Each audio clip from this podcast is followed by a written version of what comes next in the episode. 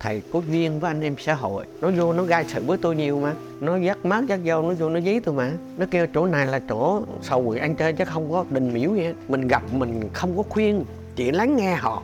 Mình biết nó muốn làm xã hội, dân xã hội này á, thì nó có nỗi khổ của nó trong đó mình hiểu được.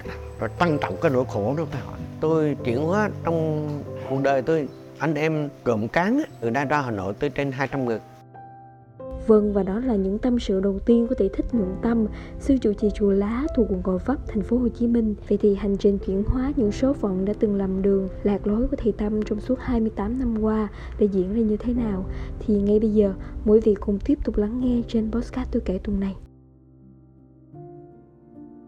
thầy là thích nhuận tâm chùa lá gò vấp tôi là phó chủ tịch hội đất cảnh đất phong thủy việt nam chủ tịch hội đất cảnh đất phong thủy thành phố hồ chí minh hồi nhỏ ngang ngược lắm. Hồi 15 tuổi 16 tuổi, ba tôi mất á, thì mẹ tôi mới mời quý thầy ở gần chùa về tụng kinh, tôi không đồng ý. Nửa đêm á, tôi thấy mẹ khóc, thì tôi mới quẩn hốt, cái ba mình mới mất mẹ mình buồn, mà tại sao mình không chiều theo mẹ? Thì nói mẹ thôi, mời các thầy về cúng. Cúng thì các thầy bỏ quên cái quyển kinh kinh báo hiếu đó. Thì nửa đêm tôi vậy dạy thắp hương cho ba tôi á thì tôi đọc cũng kinh đó từ nó, nó tôi mới hiểu về đạo đạo Phật nó có một cái tích cực lớn. Thì từ đó tôi mới đến chùa. Hồi tôi ăn chay trường á là hồi 15 tuổi 16 tuổi khi ba tôi mất tôi tối nào á người ta vâng văn nghệ văn vâng đồ ở trong xã gần đó là tôi không có đi. À, tôi tối tôi ở chùa rồi ban ngày tôi cũng rảnh là về chùa. Ở tụng kinh tôi đến hai mươi mấy tuổi để đi tu khi đi xuất gia rồi ấy, người tu mà. Cái gì nó cũng phải than trầm giáo bể có hồi trước là tôi ở nhà trọ tôi đi học đại học trường à, đại học khoa học xã hội nhân văn. Rồi buổi chiều rảnh rảnh thì đi giá xe ngay chỗ đại liệt sĩ ngay chỗ đường xuống thanh đa đó. Thanh đa để kiếm tiền học nộp học phí. Cuộc đời khó khăn lắm. Lúc đó tôi cũng lạ tôi người tu sĩ.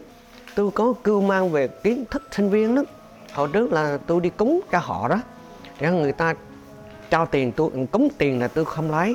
Nhưng mà tôi nhờ người ta mua gạo mua dầu ăn mua mì, mua mì á các tôi đến nhà trọ của sinh viên đó các tôi cho.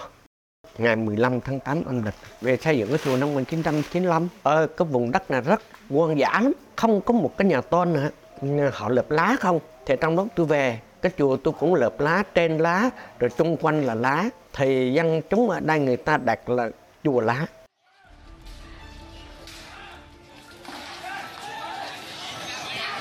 Hồi đó an ninh mình cũng còn, thưa thớt. Ở đây làm thang làm khu vác làm đủ chuyện á hồi nó dân rất khó khăn. Thì trong anh đây một người tệ nạn nó nhiều lắm. Hồi chỗ này là nó nó nghiện nhiều lắm đó.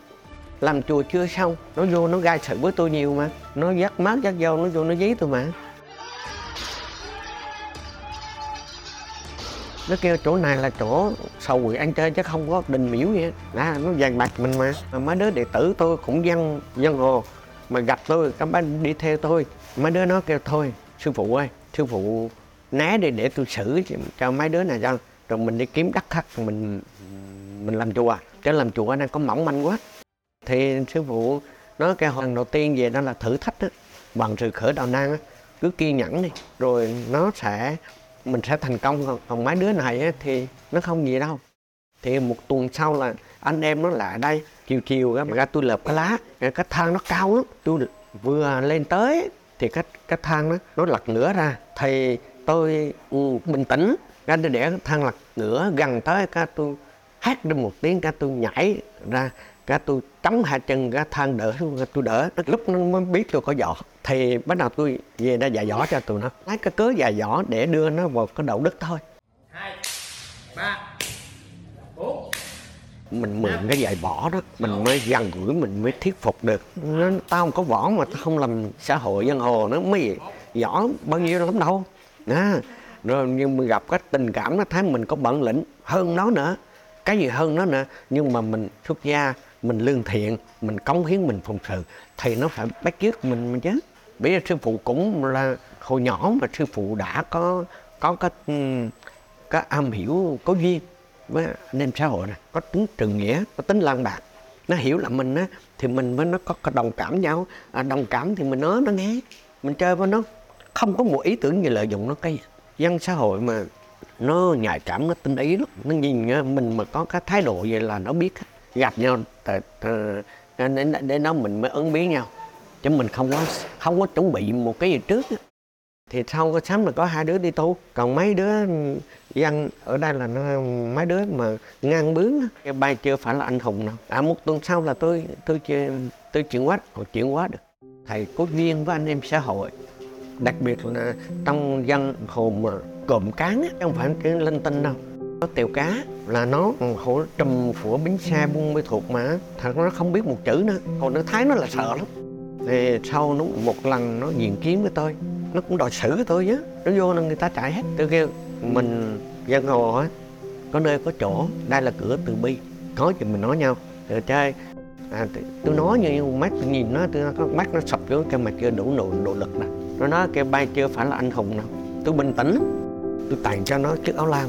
Khi là nó bằng áo lam á thì nó ngọ đường á là người ta chọc nó kêu mày phát chùa chứ mấy mày đi chùa đi. Tôi không nói. À, tới cái ngồi nói chuyện tỉnh thôi. Không có có có có có có có làm mình dùng bạo lực hay dùng cái quy lực dùng cái mình nói về họ cứ ngồi đó rồi cứ kể mình nghe thôi. Mình biết nó muốn làm xã hội dân xã hội này á thì nó có nỗi khổ của nó trong đó. Mới đưa nó vào một con đường làm mình, mình hiểu được nỗi khổ của họ là mình quá giải cho họ cái nỗi khổ đó. Mình mở cho con họ con đường tích cực chứ không phải mở con đường tiêu cực. Ví dụ nếu cái mình con mà đẹp trai phong độ như vậy. Mà nếu con đi vào con đường thiện con sẽ giúp được cho mọi người lắm. Nó giá trị lắm. À, họ hiểu ra cái con đường tích cực của họ thì họ theo con đường tích cực. Chứ mình không giỏi vậy mình gặp mình không có khuyên hoàn toàn là thầy không có khuyên. Người ta kêu mình dạy đời họ. Họ tự ái á chỉ lắng nghe họ. Mà mà chỗ nào mà khó lâu lâu mình mình tháo gỡ. Mình mình tháo gỡ mà người ta không biết mình tháo gỡ. Ví dụ như là tôi có một đứa ờ, đệ tử tôi nó bị hút nghiện ra Đà Nẵng gặp nó. Nó nói chuyện mà khoảng 50 phút là mình hiểu cái tâm lý. Biết cái thằng này bị trầm cảm này kêu ồ mi đẹp trai à bản lĩnh. Mà tại sao mày tự mình chút cái cái nỗi khổ cho mình vậy? Con mà sống tích cực á con giúp đời nhiều lắm. Mở con đường tích cực cho họ, chứ không nên khuyên họ, không nên chê bai họ. Cái quyết định mới nói với gia đình, mua vé máy bay chiều nay đi luôn đi vô chùa cả trường thu nó đâu làm đó nha. Chứ tôi gắt cái nó mà không làm. Rồi ok mua vé máy bay vô. Hồi nó là ở dưới um, bình dương á dị an á đó đức hậu nó là một tay cũng trùm của anh chị đó dữ dội. Thì một lần là tôi triển lãm ở vũng tàu á thì nhà văn hóa thanh niên đó tối nó mới đãi anh em tôi ba bốn chục người thì đâu có ai dẫn chương trình dẫn chương trình mà trong buổi tiệc khó lắm chứ. Ờ, sân khấu buổi đó đâu đó có kịch bản. Thì các bánh đệ tử cái sư phụ phụ đức dẫn chương trình đi. Cái tôi dẫn chương trình chơi rất vui. Thì nó ngạc nhiên nó dân xã hội nó ngạc nhiên mà. Cái thầy này, ông thầy nó lạ. Thì cái sáng hôm sau thì nó đem trà cho tôi uống uống hết chừng nào thì nó rót cho nó như là một người thị giả thì im lặng này anh em xã hội nó tinh ấy lắm á nó biết cái phong cách của mình. Hai thằng trò ngồi không cần nói gì, cứ ngồi yên lặng uống trà ta cảm nhận được cái từ trường đó. không cần nói gì. Là tôi uống hết trà, mà nó không uống nha, thì nó rót mình tôi uống thôi. Đến 4 giờ chiều, ra tôi vừa đứng dậy chia tay với anh em tôi về thành phố, đứng dậy nó quỳ nó khóc. Thì thầy mới nói một câu thôi, kẻ trường phu quân tử thương không ai biết, ghét không ai hay, giọt nước mắt không làm gì cho lại cuộc đời. Tự nhiên lúc đó thầy trò hiểu nhau quý nhau. Cũng hơn một tuần thôi thế thì về nay nó quy tụ trăm đàn em của nó nó xin từ giả để nó về nó sống với tôi. Về ở với tôi ba bốn tháng vậy đó. À, tôi tập thuyền nè nè cho đi kinh hành nè. Tất cả những bệnh nghiện à, này nọ là nó mang tính cách cô đơn thôi đối diện với cái cô đơn rất là nguy hiểm. Bởi vì cô đơn mà Xuân Diệu nói mà, hôm nay trời nhảy lên cao, tôi buồn, không hiểu vì sao tôi buồn. Với tôi á, tôi nhìn người cô đơn cô đơn người ta thường thường hay thể hiện, mà càng thể hiện thì càng cô đơn nó trống rỗng không có nội lực, mà cuộc sống mà cô đơn thì nó có đâu có an lạc, nó có hạnh phúc. Đạo phật á, là họ sống với ngồi tích cực, rồi họ vào đạo họ tích cực hơn nữa. Cô đơn nó mới tìm cái cảm giác mạnh. Thì mình cứ nghĩ tại sao mình hút thuốc? Mình buồn quá, mới đầu buồn quá, mình tập hút thuốc, rồi rồi mới nghiền thuốc. Mà càng nghiền á, thì nó khó bỏ. Gặp với các em là mình phải cho cái ngồi thiền, chánh niệm nhìn lại nơi chính mình. Ngồi thiền có chánh niệm nó được hóa giải được hết tất cả những cái niềm đau nỗi khổ trong cái chánh niệm là một cái dược liệu trị mình nội tâm. Thấy được cái chính mình có tự nhiên nó có sức đề kháng cho nó bảo vệ được. Cái thanh trì nó bảo vệ ở bên ngoài. Từ từ uh, mưa dầm thấm lâu làm sao cho các em, các em là có một ý thức. Tuần á, họ thì tôi lên tôi lên lớp tôi nói về cái giá trị sống. Ví dụ là một anh anh có phước anh mới làm giám đốc. Nhưng mà chưa chắc về giấc ngủ anh bình yên bằng một người lừng vẽ chai. Bán vé số, cái giá trị sống, làm sao anh giám đốc nó, anh lãnh đạo đó, mà anh hiểu được cái nguyên lý sống, giá trị sống thì tất cả nạn nhập ảnh buông bỏ hết. Khi ảnh buông bỏ thì giấc ngủ bình yên thôi chứ có gì đâu. Biết cái buông bỏ là được bình yên cho nó hiểu là thân người này đâu phải dễ được đâu. Tinh cha quyết mẹ, theo trong động phật thì nói là nó có sáu luân hồi, sáu cõi. Thiên nhân, Atula, địa ngục ngạ quỷ súc sanh. Biết súc sanh biết bao nhiêu con người súc sanh mà làm làm được thân người. Mà làm được thân người đó, mình phí phạm không đóng sống đúng nghĩa. Ờ, không đúng nghĩa, sai lạc ờ, tội ờ, khổ đau nên phải phải tôn trọng cái thân người của mình. Bây giờ họ sống không phải cho bản thân họ, mà phải họ sống cho gia đình họ. Con mà có hiếu á, nha, con thành công thì cha mẹ con rất vui. Con đừng ý nha, mà con bậy bạ, con khổ đau rồi cha mẹ buồn, nha. Nên nên mình nói cho người ta có ý thức được là cuộc đời của họ đó, từ họ phải cứu họ, và họ có trách nhiệm với họ. Tôi chuyển hóa trong cuộc đời tôi anh em cụm cán từ đây ra Hà Nội tới trên 200 người. Rồi có đứa thì nó cũng thành công. Về có có gia đình có vợ có con từ bỏ sống lương thiện. Và biết rằng cái cái con đường xã hội của mình đó nó cũng có tập khí á mình phải bỏ cái nó lần lần đi. Như ví dụ tèo cá nó sống là lương thiện ở nhà dạy dỗ con cháu ờ, nó nó cái thành cái, cái, cái tỷ số thông minh nó dữ dội lắm. Nó không biết chữ mà nó quản lý cái công trình cho rồi của một công ty. Còn có đứa không có công an việc làm cho nó này rồi không có người gần gũi đỡ đầu nhắc nhở nó mà cái tập khí nó còn nó à, tái nhiễm lại. Nên bây giờ tôi phải hy sinh cái điều đó. Nè hai ngày gặp các em sáng dậy ngồi thiền tối ngồi thiền. À, rồi cho, cho các em đi nghĩa là sống trong chánh niệm.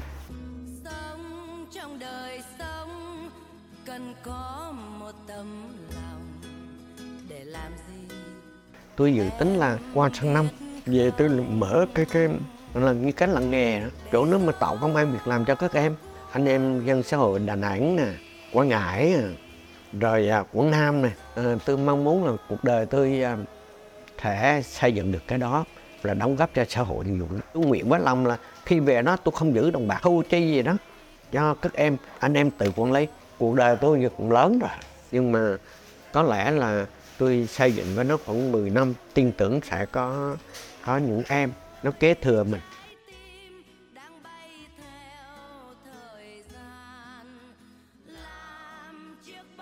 Thì chùa tôi nói chung á, chuyến từ thiện này rất nhiều nghe nói chùa Lá là một trong trong những ngôi chùa ừ, từ thiện của thành phố. Là 15 năm nay giúp đỡ thứ nhất là cho các em sinh viên để về đây học sáu ngôn ngữ Anh, Hoa, Nhật, Đức, Pháp, Hàn hoàn toàn miễn phí cho sinh viên. Ờ, dạy một khóa 3 tháng trên 3.000 sinh viên. Mùa Covid thì mỗi một ngày trên 15 đến 20 tấn rau củ quả. Là từ Đà Lạt trở về nè Buôn Mê Thuột nè Gia Lai Con Tâm Quảng Nam chở vô cho thầy. 8 chiếc xe tải.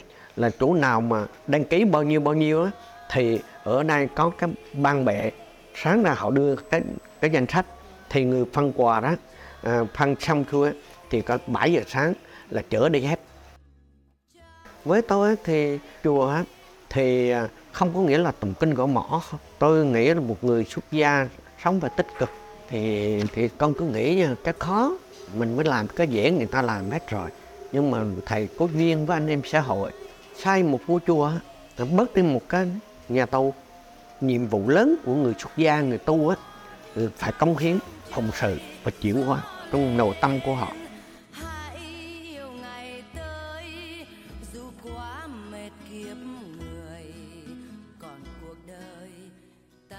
lá dừa chưa đủ che mưa mà lòng thầy đã che vừa đau thương. Ô hai một tấm lòng vàng góa trong manh áo nao sòng nhuộn tắt